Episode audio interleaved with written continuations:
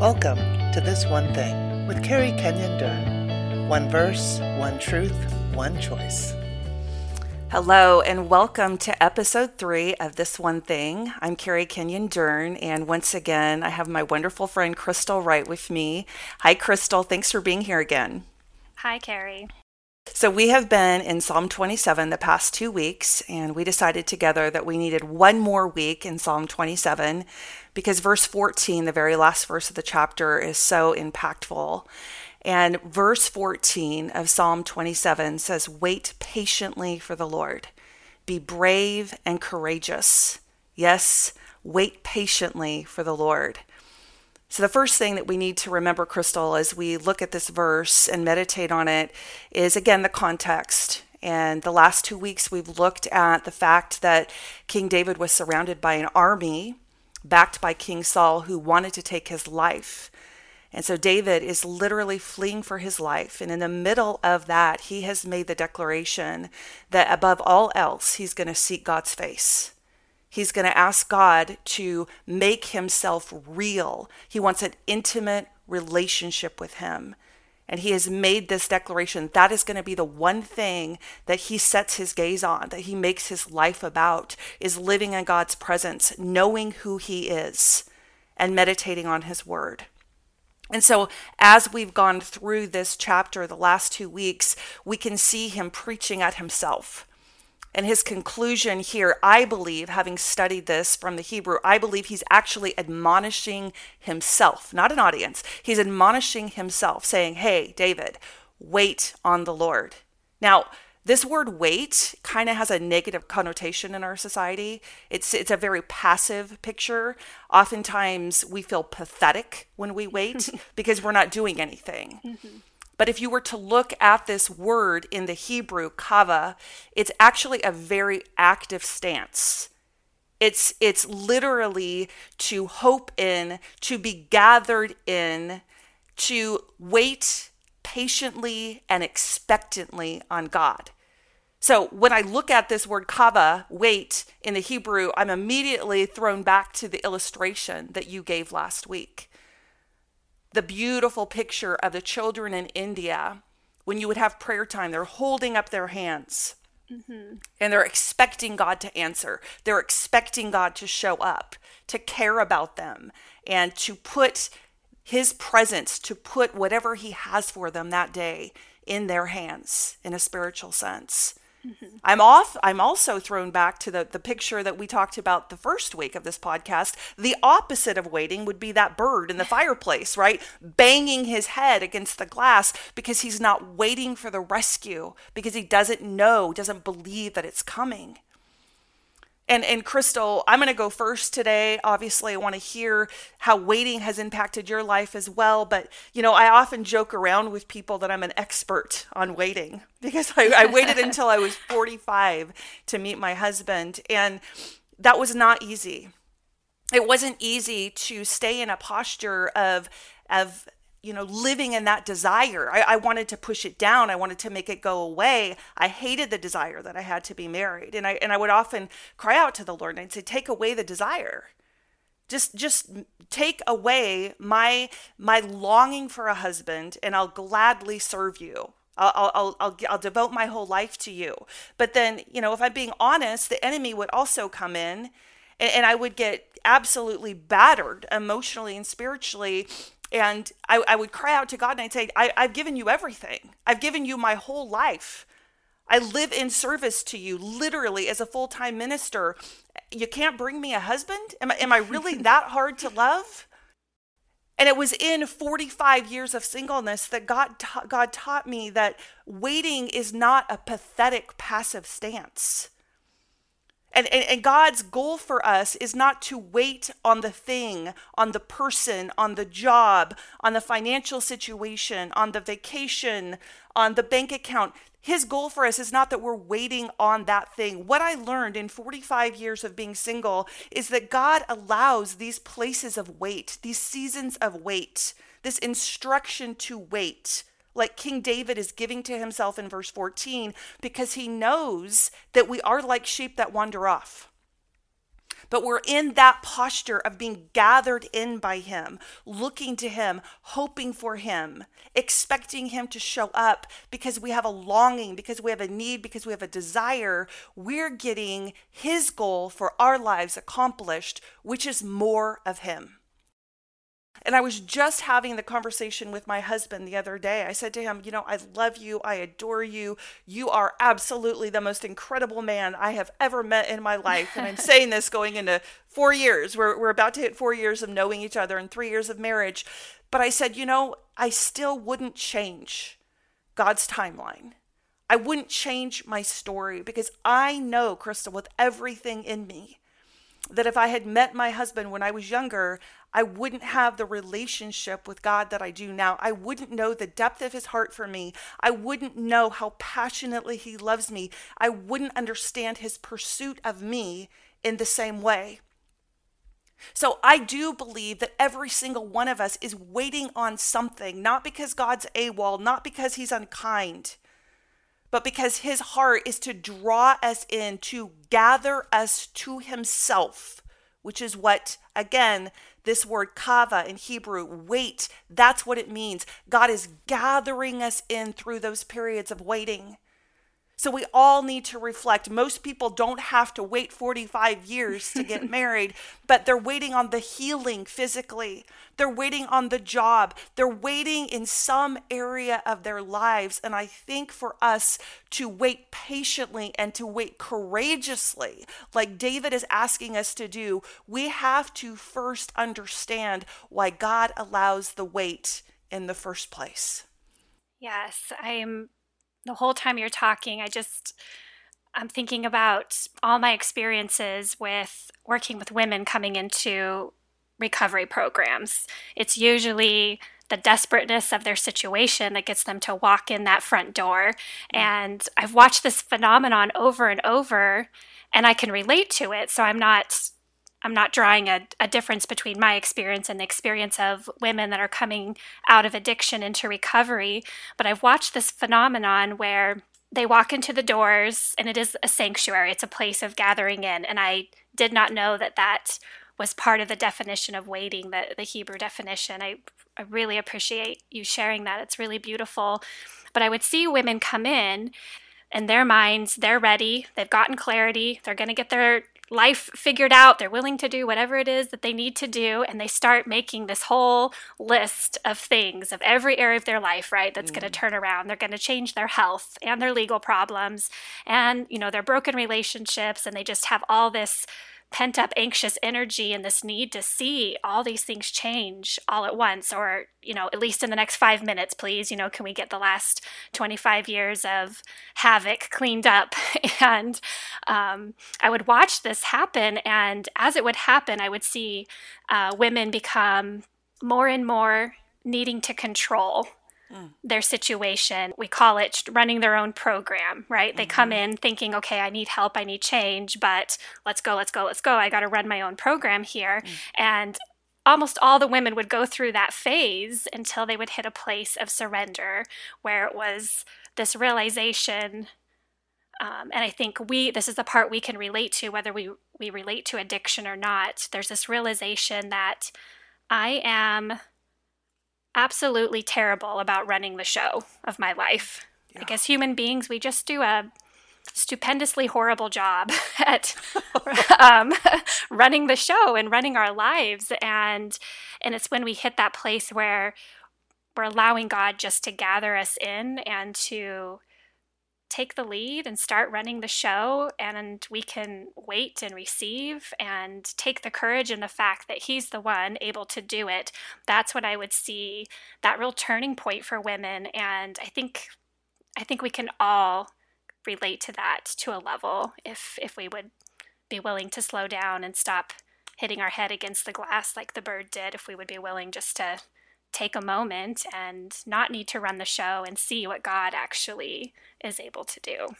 Absolutely. And it, and it goes back to what you talked about, what you shared last week about his pursuit of us. Mm-hmm. He's drawing us in. So, again, we have this picture of being drawn in, and we don't get to experience that if we're not waiting on him. And I and I think that what happens when we really start studying God's word and we really start asking him what does this passage mean in its original context and how might I apply it to my life? I, I think we're all kind of caught up in wow, I've got some bad theology. Mm-hmm. I, have actually been living for the answered prayer instead of understanding that often I'm waiting for that answered prayer because God's going, this, this is all temporary. This is all superficial and it's going to go away. I am preparing you to live in my presence forever. And I've actually heard people that are that are not walking with the Lord say, you know, why would I serve a God that has such a big ego that needs so much attention? You know, God's needy, Carrie. And I, and people have actually said that to me. And and of course I acknowledge that that is their perception, but I also lovingly come back with there is nothing needy and insecure about God and how he interacts with us. God knows because we were created in his image that we will never be satisfied apart from a relationship with him. It is in our DNA. Just like I referred last week, we, like Adam and Eve, were created to live in the garden of his presence forever. And he allows things in our lives that keep us in a posture of waiting not because he needs attention, but because he knows when he is our focus, when we are truly worshiping him, when he has our eyes, when he has our gaze, when he has our focus, like King David is saying earlier in this psalm, you're the one thing I'm going to seek. He knows that it's only there we're going to be satisfied. Just yesterday, I was talking to a client who is also single. And she was saying all of the right things, Crystal. She was saying, you know, Carrie, I know that I'm still single because God's still working on me and maybe still working on my husband, but, you know, pretty soon I'll be ready, probably. Pretty soon I'll be healthy enough, and then God can bring my husband into the picture. I validated her experience, I validated her perception, but then I said, sweetheart, but there's more. Mm-hmm. God's goal for us isn't a relationship.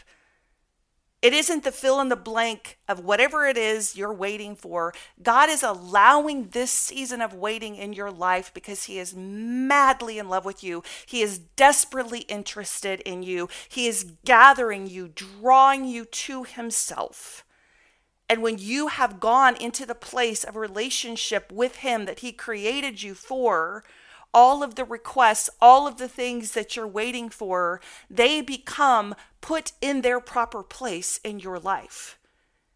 And he asks that of us that we would surrender, like you said, Crystal, that we would surrender ourselves to that waiting period because it's only then and only there that we are fully satisfied in him, that we truly have the peace that Jesus Christ died to give us.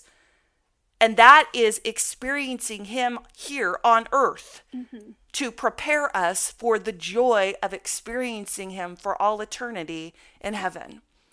So, Crystal, as you reflect on verse 14, as you reflect on waiting, being an active posture of being courageous and being confident that, that God is going to show up. King David literally says, I'm going to be brave, I'm going to be courageous.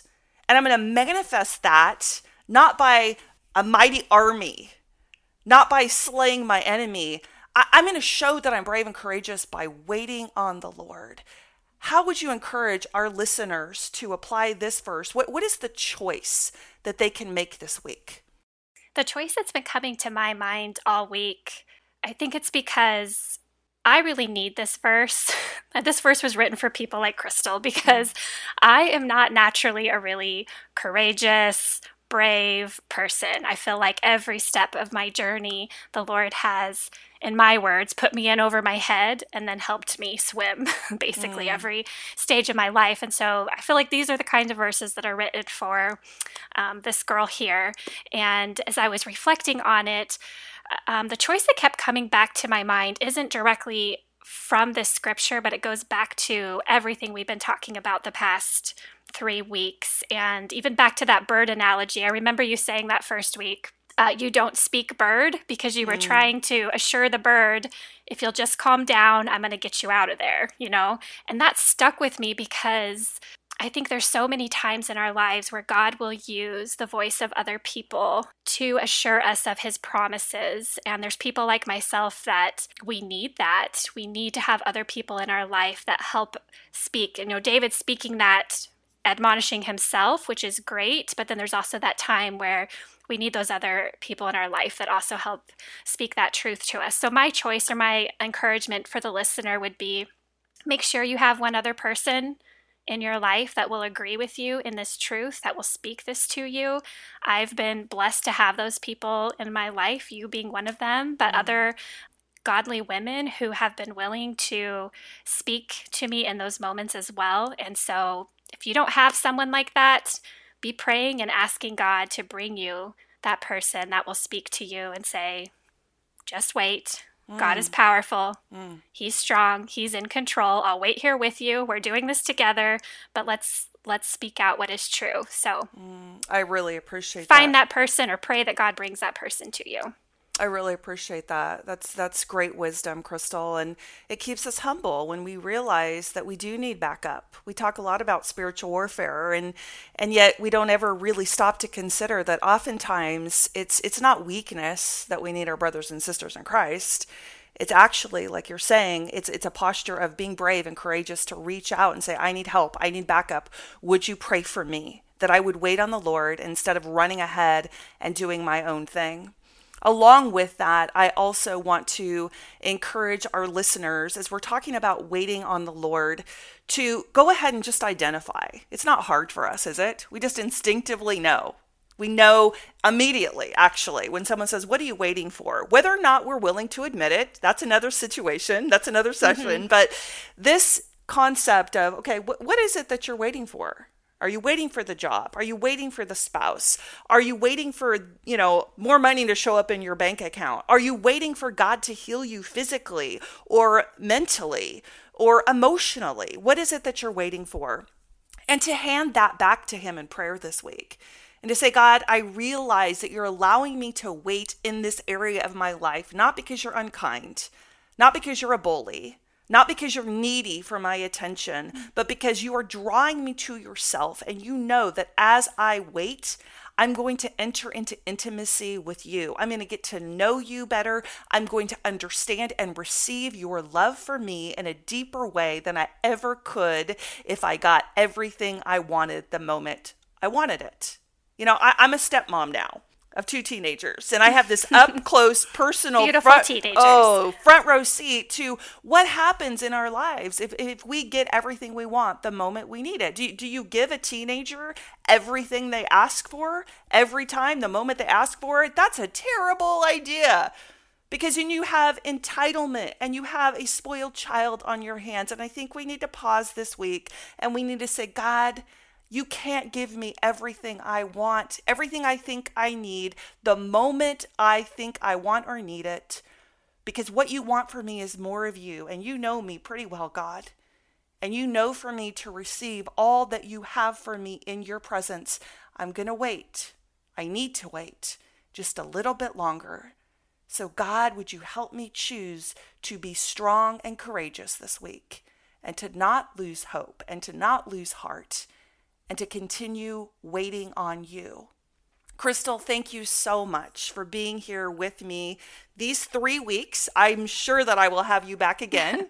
I had fun. Thank oh. I really, really appreciated you being here. And I know that our listeners did too. So I'm so passionate about this topic of waiting. I'd like to spend another week on it. So listener, I'd appreciate it if you would meditate on Isaiah 64, specifically verse 4. I'm going to have another very dear friend here next week. Melina Puente will be joining me, and we're going to be talking about the concept of waiting and you know, staying here and looking at exactly how God can use the waiting, no matter how long it is. We're going to talk about that a little more. Isaiah 64, verse 4, next week. Let's pray. Father God, I thank you that you are not absent. I thank you that you are asking us to wait, not because you're far away, unconcerned, not because you don't hear us when you when we call. I thank you that you're asking us to wait because you know that in the posture of waiting on you, You are gathering us to yourself. You are teaching us more about who you are, your heart for us. And I pray that we would choose to respond to your pursuit of us in the place of wait this week. And it is in the strong and powerful name of Jesus I pray. Amen. Thank you for joining us for This One Thing with Carrie Kenyon Dern. Find all our episodes by clicking the podcast link located on our website at fetterfree.org.